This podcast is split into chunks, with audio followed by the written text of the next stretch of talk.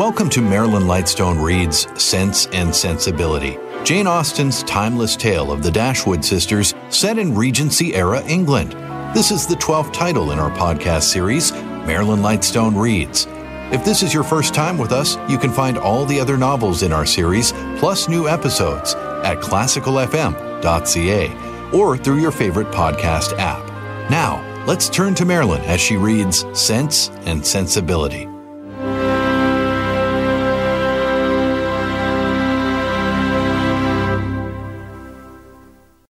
Chapter 11 Little had Mrs. Dashwood or her daughters imagined when they first came into Devonshire that so many engagements would arise to occupy their time as shortly presented themselves, or that they should have such frequent invitations and such constant visitors as to leave them little leisure for serious employment.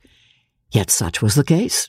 When Marianne was recovered, the schemes of amusement at home and abroad which Sir John had been previously forming were put into execution. The private balls at the park then began, and parties on the water were made and accomplished as often as a showery October would allow. In every meeting of the kind, Willoughby was included and the ease and familiarity which naturally attended these parties were exactly calculated to give increasing intimacy to his acquaintance with the Dashwoods, to offer him opportunity of witnessing the excellencies of Marianne, of marking his animated admiration of her, and of receiving, in her behaviour to himself, the most pointed assurance of her affection. Elinor could not be surprised at their attachment.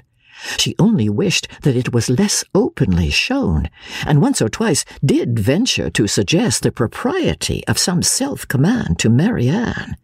But Marianne abhorred all concealment where no real disgrace could attend unreserve, and to aim at the restraint of sentiments which were not in themselves illaudable appeared to her not merely an unnecessary effort, but a disgraceful subjection of reason to commonplace and mistaken notions. Willoughby thought the same, and their behaviour at all times was an illustration of their opinions. When he was present, she had no eyes for anyone else. Everything he did was right. Everything he said was clever. If their evenings at the park were concluded with cards, he cheated himself and all the rest of the party to get her a good hand. If dancing formed the amusement of the night, they were partners for half the time, and when obliged to separate for a couple of dances, were careful to stand together and scarcely spoke a word to anybody else. Such conduct made them, of course, most exceedingly laughed at, but ridicule could not shame, and seemed hardly to provoke them. Mrs. Dashwood entered into all their feelings with a warmth which left her no inclination for checking this excessive display of them. To her, it was but the natural consequence of a strong affection in a young and ardent mind. This was the season of happiness to Marianne. Her heart was devoted to Willoughby, and the fond attachment to Norland, which he brought with her from Sussex, was more likely to be softened than she had thought it possible before by the charms which his society bestowed on her present home. Elinor's happiness was not so great. Her heart was not so much at ease, nor her satisfaction in their amusements so pure. They afforded her no companion that could make amends for what she had left behind, nor that could nor that could teach her to think of Norland with less regret than ever. Neither Lady Middleton nor Mrs. Jennings could supply to her the conversation she missed, although the latter was an everlasting talker, and from the first had regarded her with a kindness which ensured her a large share of her discourse. She had already repeated her own history to Elinor three or four times, and had Elinor's memory been equal to her means of improvement, she might have known very early in their acquaintance all the particulars of Mr. Jennings' last illness, and what he said to his wife a few minutes before he died. Lady Middleton was more agreeable than her mother, only in being more silent. Elinor needed little observation to perceive that her reserve was a mere calmness of manner with which sense had nothing to do. Towards her husband and mother, she was the same as to them, and intimacy was therefore neither to be looked for nor desired. She had nothing to say one day that she had not said the day before, her insipidity was invariable, for even her spirits were always the same. And though she did not oppose the parties arranged by her husband, provided everything were conducted in style, and her two eldest children attended her, she never appeared to receive more enjoyment from them than she might have experienced in sitting at home and so little did her presence add to the pleasure of the others by any share in their conversation that they were sometimes only reminded of her being amongst them by her solicitude about her troublesome boys.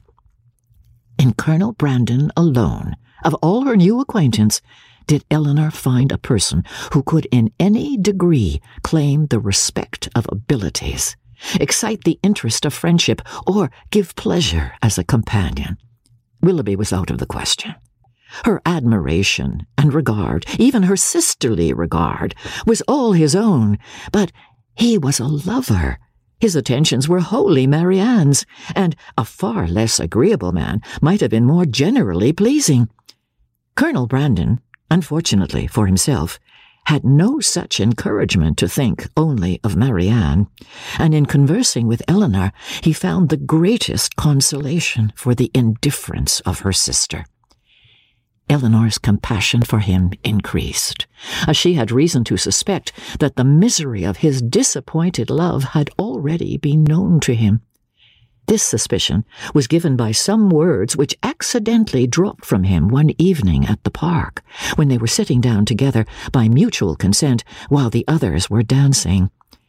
His eyes were fixed on Marianne, and after a silence of some minutes he said, with a faint smile, Your sister, I understand, does not approve of second attachments. No, replied Elinor. Her opinions are all romantic or rather, as I believe, she considers them impossible to exist. I believe she does. But how she contrives it without reflecting on the character of her own father, who had himself two wives, I know not. A few years, however, will settle her opinions on the reasonable basis of common sense and observation, and then they may be more easy to define and to justify than they are now by anybody but herself. This will probably be the case, he replied. And yet there is something so amiable in the prejudices of a young mind that one is sorry to see them give way to the reception of more general opinions. I cannot agree with you there, said Elinor. There are inconveniences attending such feelings as Marianne's, which all the charms of enthusiasm and ignorance of the world cannot atone for. Her systems have all the unfortunate tendency of setting propriety at naught, and a better acquaintance with the world is what I look forward to as her greatest possible advantage. After a short pause, he resumed the conversation by saying, Does your sister make no distinction in her objections against a second attachment, or is it equally criminal in everybody? Are those who have been disappointed in their first choice, whether from the inconstancy of its object or the perverseness of circumstances, to be equally indifferent during the rest of their lives? Upon my word, I am not acquainted with the minutiae of her principles. I only know that I have never yet heard her admit any instance of a second attachment's being pardonable. This, said he, cannot hold but a change, a total change of sentiments. No, no, no, do not desire it. For when the romantic refinements of a young mind are obliged to give way, how frequently are they succeeded by such opinions as are but too common and too dangerous? I speak from experience. I once knew a lady who, in temper and mind, greatly resembled your sister, who thought and judged like her, but who, from an enforced change, from a series of unfortunate circumstances. Here he stopped suddenly, appeared to think that he had said too much, and by his countenance gave rise to conjectures which might not otherwise have entered Elinor's head. The lady would probably have passed without suspicion had he not convinced Miss Dashwood that what concerned her ought not to escape his lips. As it was, it required but a slight effort of fancy to connect his emotion with the tender recollection of past regard. Elinor attempted no more, but Marianne, in her place, would not have done so little.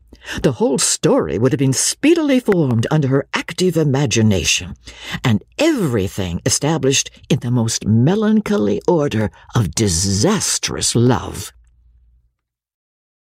Chapter 12 as Elinor and Marianne were walking together the next morning, the latter communicated a piece of news to her sister which, in spite of all that she knew before of Marianne's imprudence and want of thought, surprised her by its extravagant testimony of both. Marianne told her, with the greatest delight, that Willoughby had given her a horse one that he had bred himself on his estate in Somersetshire, and which was exactly calculated to carry a woman without considering that it was not in her mother's plan to keep any horse, that if she were to alter her resolution in favour of this gift, she must buy another for the servant and keep a servant to ride it, and after all, build a stable to receive them. She had accepted the present without hesitation, and told her sister of it in raptures. He intends to send his groom into Somersetshire immediately for it, and when it arrives, we will ride every day. You shall share its use with me. Imagine to yourself, my dear Elinor, the delight of a gallop on some of these downs. Most unwilling was she to awaken from such a dream of felicity to comprehend all the unhappy truths which attended the affair, and for some time she refused to submit to them. As to an additional servant, the expense would be a trifle. Mamma, she was sure, would never object to it, and any horse would do for him. He might always get one at the park. As to a stable, the mere shed would be sufficient. Elinor then ventured to doubt the propriety of her receiving such a present from a man so little, or at least so lately, known to her. This was too much. You are mistaken, Elinor, said she warmly, in supposing I know very little of Willoughby. I have not known him long indeed, but I am much better acquainted with him than I am with any other creature in the world except yourself and mamma. It is not time or opportunity that is to determine intimacy. It is disposition alone. Seven years would not be insufficient to make some people acquainted with each other, and seven days are more than enough for others. I should hold myself guilty of greater impropriety in accepting a horse from my brother than from Willoughby. Of John I know very little, though we have lived together for years. But of Willoughby my judgment has long been formed. Elinor thought it wisest to touch that point no more. She knew her sister's temper. Opposition on so tender a subject would only attach her the more to her own opinion but by an appeal to her affection for her mother, by representing the inconveniences which that indulgent mother must draw on herself, if, as would probably be the case, she consented to this increase of establishment, Marianne was shortly subdued, and she promised not to tempt her mother to such imprudent kindness by mentioning the offer, and to tell Willoughby when she saw him next that it must be declined. She was faithful to her word. And when Willoughby called at the cottage the same day, Elinor heard her express her disappointment to him in a low voice on being obliged to forego the acceptance of his presence. The reasons for this alteration were at the same time related, and they were such as to make further entreaty on his side impossible. His concern, however, was very apparent and after expressing it with earnestness, he added in the same low voice, But, Marianne, the horse is still yours, though you cannot use it now. I shall keep it only till you can claim it. When you leave Barton to form your own establishment in a more lasting home, Queen Mab shall receive you. This was all overheard by Miss Dashwood, and in the whole of the sentence, in his manner of pronouncing it, and in his addressing her sister by her Christian name only, she instantly saw an intimacy so decided, a meaning so direct, as marked a perfect agreement between them. From that moment, she doubted not of their being engaged to each other, and the belief of it created no other surprise than that she, or any of their friends, should be left by tempers so frank to discover it by accident. Margaret related something to her the next day which placed this matter in a still clearer light. Willoughby had spent the preceding evening with them, and Margaret, by being left some time in the parlour with only him and Marianne, had had opportunity for observations, which, with a most important face, she communicated to her eldest sister when they were next by themselves. Oh, Elinor, she cried, I have such a secret to tell you about Marianne. I am sure she will be married to Mr. Willoughby very soon. You have said so, replied Elinor, almost every day since they first met on High Church Down, and they had not known each other a week, I believe, before you were certain that Marianne wore his picture round her neck, but it turned out only to be the miniature of our great uncle. But indeed, this is quite another thing. I am sure they will be married very soon, for he has got a lock of her hair. Take care, Margaret. It may be only the hair of some great uncle of his. But indeed, Elinor, it is Marianne's. I am almost sure of it, for I saw him cut it off. Last night after tea, when you and Mamma went out of the room, they were whispering and talking together as fast as could be, and he seemed to be begging something of her, and presently he took up her scissors and cut off a long lock of her hair, for it was all tumbled down her back, and he kissed it, and folded it up in a piece of white paper and put it into his pocket-book. For such particulars, stated on such authority, Elinor could not withhold her credit, nor was she disposed to it, for the circumstance was in perfect unison with what she had heard and seen herself.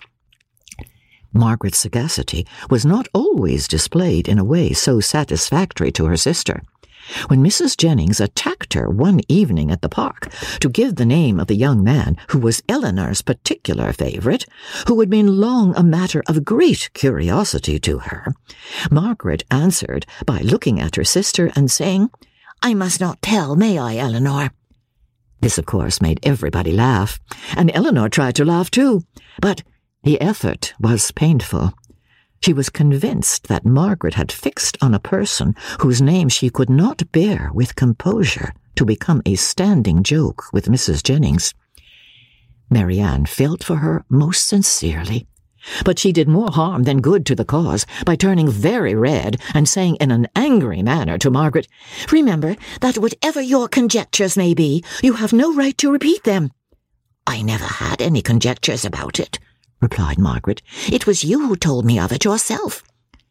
This increased the mirth of the company, and Margaret was eagerly pressed to say something more. Oh, pray, Miss Margaret, let us know all about it, said Mrs. Jennings. What is the gentleman's name? I must not tell, ma'am, but I know perfectly well what it is, and I know where he is, too. yes, yes, yes, we can guess where he is. At his own house at Norland, to be sure. He is the curate of the parish, I dare say. No, that he is not. He is of no profession at all.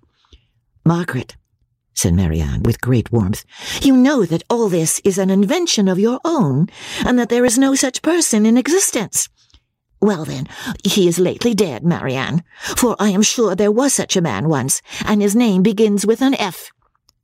Most grateful did Elinor feel to Lady Middleton for observing, at this moment, that it rained very hard, though she believed the interruption to proceed less from any attention to her than from her ladyship's great dislike of all such inelegant subjects of raillery as delighted her husband and mother. The idea, however started by her, was immediately pursued by Colonel Brandon, who was on every occasion mindful of the feelings of others, and much was said on the subject of rain by both of them. Willoughby opened the pianoforte and asked Marianne to sit down to it, and thus amidst the various endeavors of different people to quit the topic, it fell to the ground. But not so easily did Elinor recover from the alarm into which it had thrown her. A party was formed this evening for going on the following day to see a very fine place about twelve miles from Barton, belonging to a brother-in-law of Colonel Brandon, without whose interest it could not be seen, as the proprietor, who was then abroad, had left strict orders on that head. The grounds were declared to be highly beautiful, and Sir John, who was particularly warm in their praise, might be allowed to be a tolerable judge, for he had formed parties to visit them at least twice every summer for the last ten years. They contained a noble piece of water, a sail in which was to form a great part of the morning's amusement. Cold provisions were to be taken, open carriages only to be employed, and everything conducted in the usual style of a complete party of pleasure. To some few of the company, it appeared rather a bold undertaking, considering the time of year, and that it had rained every day for the last fortnight. And Mrs. Dashwood, who had already a cold, was persuaded by Elinor to stay at home. Chapter 13 their intended excursion to Whitwell turned out very different from what Elinor had expected. She was prepared to be wet through, fatigued, and frightened, but the event was still more unfortunate, for they did not go at all. By ten o'clock, the whole party was assembled at the park, where they were to breakfast. The morning was rather favourable, though it had rained all night, as the clouds were then dispersing across the sky, and the sun frequently appeared. They were all in high spirits and good humour, eager to be happy, and determined to submit to the greatest inconveniences and hardships rather than be otherwise. While they were at breakfast, the letters were brought in. Among the rest, there was one for Colonel Brandon. He took it, looked at the direction, change colour, and immediately left the room. What is the matter with Brandon? said Sir John. Nobody could tell. I hope he has had no bad news, said Lady Middleton. It must be something extraordinary that could make Colonel Brandon leave my breakfast table so suddenly. In about five minutes he returned. Not bad news, Colonel, I hope, said Mrs. Jennings as soon as he entered the room. None at all, ma'am, I thank you. Was it from Avignon? I hope it is not to say that your sister is worse. No, ma'am. It came from town and is merely a letter of business. But how came the hand to discompose you so much if it was only a letter of business? Oh, come, come, this won't do, Colonel. So let us hear the truth of it. My dear madam, said Lady Middleton, recollect what you are saying. Perhaps it is to tell you that your cousin Fanny is married said Mrs. Jennings, without attending to her daughter's reproof. No, indeed it is not. Well, then, I know who it is from, Colonel, and I hope she is well. Whom do you mean, ma'am? said he, colouring a little. Oh, you know who I mean. I am particularly sorry, madam, said he, addressing Lady Middleton, that I should receive this letter today, for it is on business which requires my immediate attendance in town. In town! cried Mrs. Jennings. What can you have to do in town at this time of year? My own loss is great, he continued, in being obliged to leave so agreeable a party. But I am the more concerned as I feel my presence is necessary to gain your admittance at Whitwell. What a blow upon them all was this! But if you write a note to the housekeeper, Mr. Brandon, said Marianne eagerly, will it not be sufficient? He shook his head. We must go, said Sir John. It shall not be put off when we are so near it. You cannot go to town till tomorrow, Brandon, that is all. I wish it could be so easily settled, but it is not in my power to delay my journey for one day. If you would but let us know what your business is, said Mrs. Jennings, we might see whether it could be put off or not. You would not be six hours later, said Willoughby, if you were to defer your journey till our return. I cannot afford to lose one hour. Elinor then heard Willoughby say in a low voice to Marianne, There are some people who cannot bear a party of pleasure. Brandon is one of them. He is afraid of catching cold, I dare say, and invented this trick for getting out of it. I would lay fifty guineas the letter was of his own writing. I have no doubt of it, replied Marianne. There is no persuading you to change your mind, Brandon. I know of old, said Sir John, when once you are determined on anything. But, however, I hope you will think better of it. Consider, here are the two Miss Careys come over from Eton, and the three Miss Dashwoods walked up from the cottage, and Mr. Willoughby got up two hours before his usual time on purpose to go to Whitwell. Colonel Brandon again repeated his sorrow at being the cause of disappointing the party, but at the same time declared it to be unavoidable. Well, then, when will you come back again? I hope we shall see you at Barton, added her ladyship, as soon as you can conveniently leave town, and we must put off the party to Whitwell till you return. You are very obliging, but it is so uncertain when I may have it in my power to return that I dare not engage for it at all. Oh, he must and shall come back, cried Sir John. If he is not here by the end of the week, I shall go after him. Ay, so do, Sir John, cried Mrs. Jennings, and then perhaps you may find out what his business is. I do not want to pry into other men's concerns. I suppose it is something he is ashamed of. Colonel Brandon's horses were announced. You do not go to town on horseback, do you? added Sir John. No, only to Honiton. I shall then go post. Well, as you are resolved to go, I wish you a good journey. But you had better change your mind. I assure you it is not in my power. He then took leave of the whole party. Is there no chance of my seeing you and your sisters in town this winter, Miss Dashwood? I am afraid none at all. Then I must bid you farewell for a longer time than I should wish to do. To Marianne he merely bowed and said nothing. Come, Colonel, said Mrs. Jennings, before you go, do let us know what you are going about. He wished her a good morning, and attended by Sir John, left the room. The complaints and lamentations which politeness had hitherto restrained now burst forth universally, and they all agreed again and again how provoking it was to be so disappointed. I can guess what his business is, however, said Mrs. Jennings exultingly. Can you, ma'am? said almost everybody. Yes, it is about Miss Williams, I am sure. And who is Miss Williams? asked Marianne. What? Do not you know who Miss Williams is? I am sure you must have heard of her before. She is a relation of the Colonel's, my dear, a very near relation. We will not say how near, for fear of shocking the young ladies. Then, lowering her voice a little, she said to Elinor, She is his natural daughter. Indeed?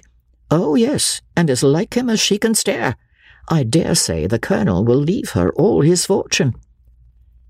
When Sir John returned, he joined most heartily in the general regret on so unfortunate an event, concluding, however, by observing that as they were all got together, they must do something by way of being happy. And after some consultation, it was agreed that although happiness could only be enjoyed at Whitwell, they might procure a tolerable composure of mind by driving about the country. The carriages were then ordered. Willoughby's was first, and Marianne never looked happier than when she got into it. He drove through the park very fast, and they were soon out of sight, and nothing more of them was seen till their return, which did not happen till after the return of all the rest. They both seemed delighted with their drive, but said only in general terms that they had kept in the lanes, while the others went on the downs. It was settled that there should be a dance in the evening, and that everybody should be extremely merry all day long. Some more of the Careys came to dinner, and they had the pleasure of sitting down nearly twenty to table, which Sir John observed with great contentment. Willoughby took his usual place between the two elder Miss Dashwoods. Mrs. Jennings sat on Elinor's right hand, and they had not been long seated before she leant behind her and Willoughby and said to Marianne, long, loud enough for them both to hear, I have found you out in spite of all your tricks. I know where you spent the morning. Marianne coloured and replied very hastily, Where, pray? Did not you know? said Willoughby, that we had been out in my curricle? Yes, yes, yes, Mr. Impudence, I know that very well, and I was determined to find out where you had been to. I hope you like your house, Miss Marianne. It is a very large one, I know, and when I come to see you, I hope you will have new furnished it, for it wanted very much when I was there six years ago. Marianne turned away in great confusion. Mrs. Jennings laughed heartily, and Elinor found that in her resolution to know where they had been, she had actually made her own woman inquire of Mr. Willoughby's groom, and that she had by that method been informed that they had gone to Allenham, and spent a considerable time there in walking about the garden and going all over the house. Elinor could hardly believe this to be true, as it seemed very unlikely that Willoughby should propose, or Marianne consent, to enter the house while Mrs. Smith was in it, with whom Marianne had not the smallest acquaintance. As soon as they left the dining room, Elinor inquired of her about it, and great was her surprise when she found that every circumstance related by Mrs. Jennings was perfectly true. Marianne was quite angry with her for doubting it. Why should you imagine, Elinor, that we did not go there, or that we did not see the house? Is it not what you have often wished to do yourself? Yes, Marianne, but I would not go while Mrs. Smith was there, and with no other companion than Mr. Willoughby.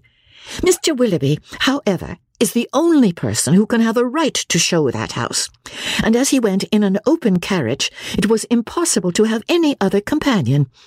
I never spent a pleasanter morning in all of my life.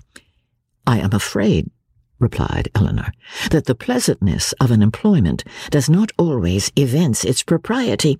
On the contrary, nothing can be a stronger proof of it, Elinor. For if there had been any real impropriety in what I did, I should have been sensible of it at the time, for we always know when we are acting wrong, and with such a conviction I could have had no pleasure.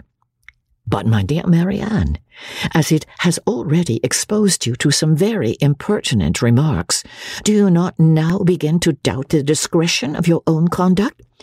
If the impertinent remarks of Mrs. Jennings are to be the proof of impropriety in conduct, we are all offending every moment of our lives. I value not her censure any more than I should do her commendation.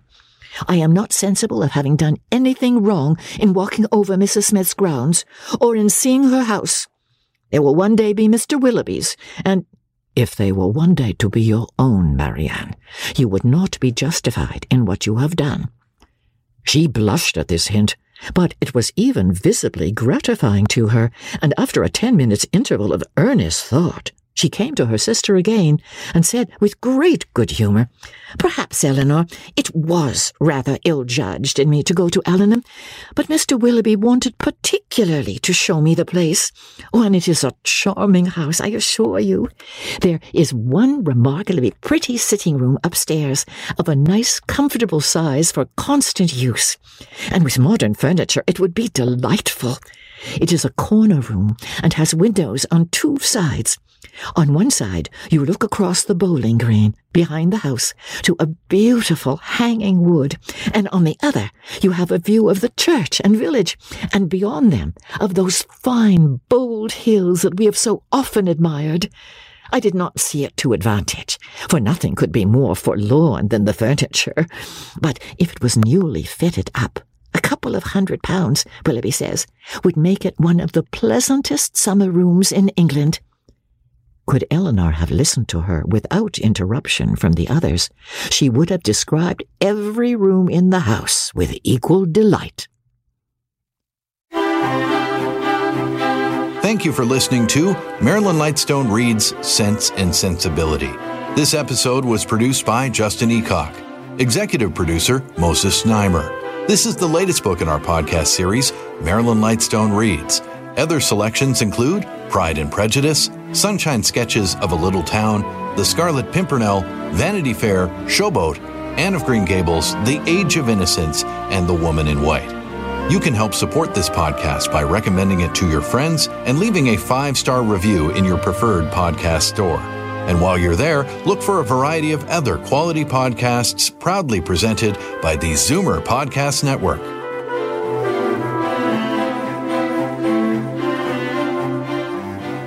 This podcast is proudly produced and presented by the Zoomer Podcast Network, home of great podcasts like Marilyn Lightstone Reads, Idea City on the Air, and The Garden Show.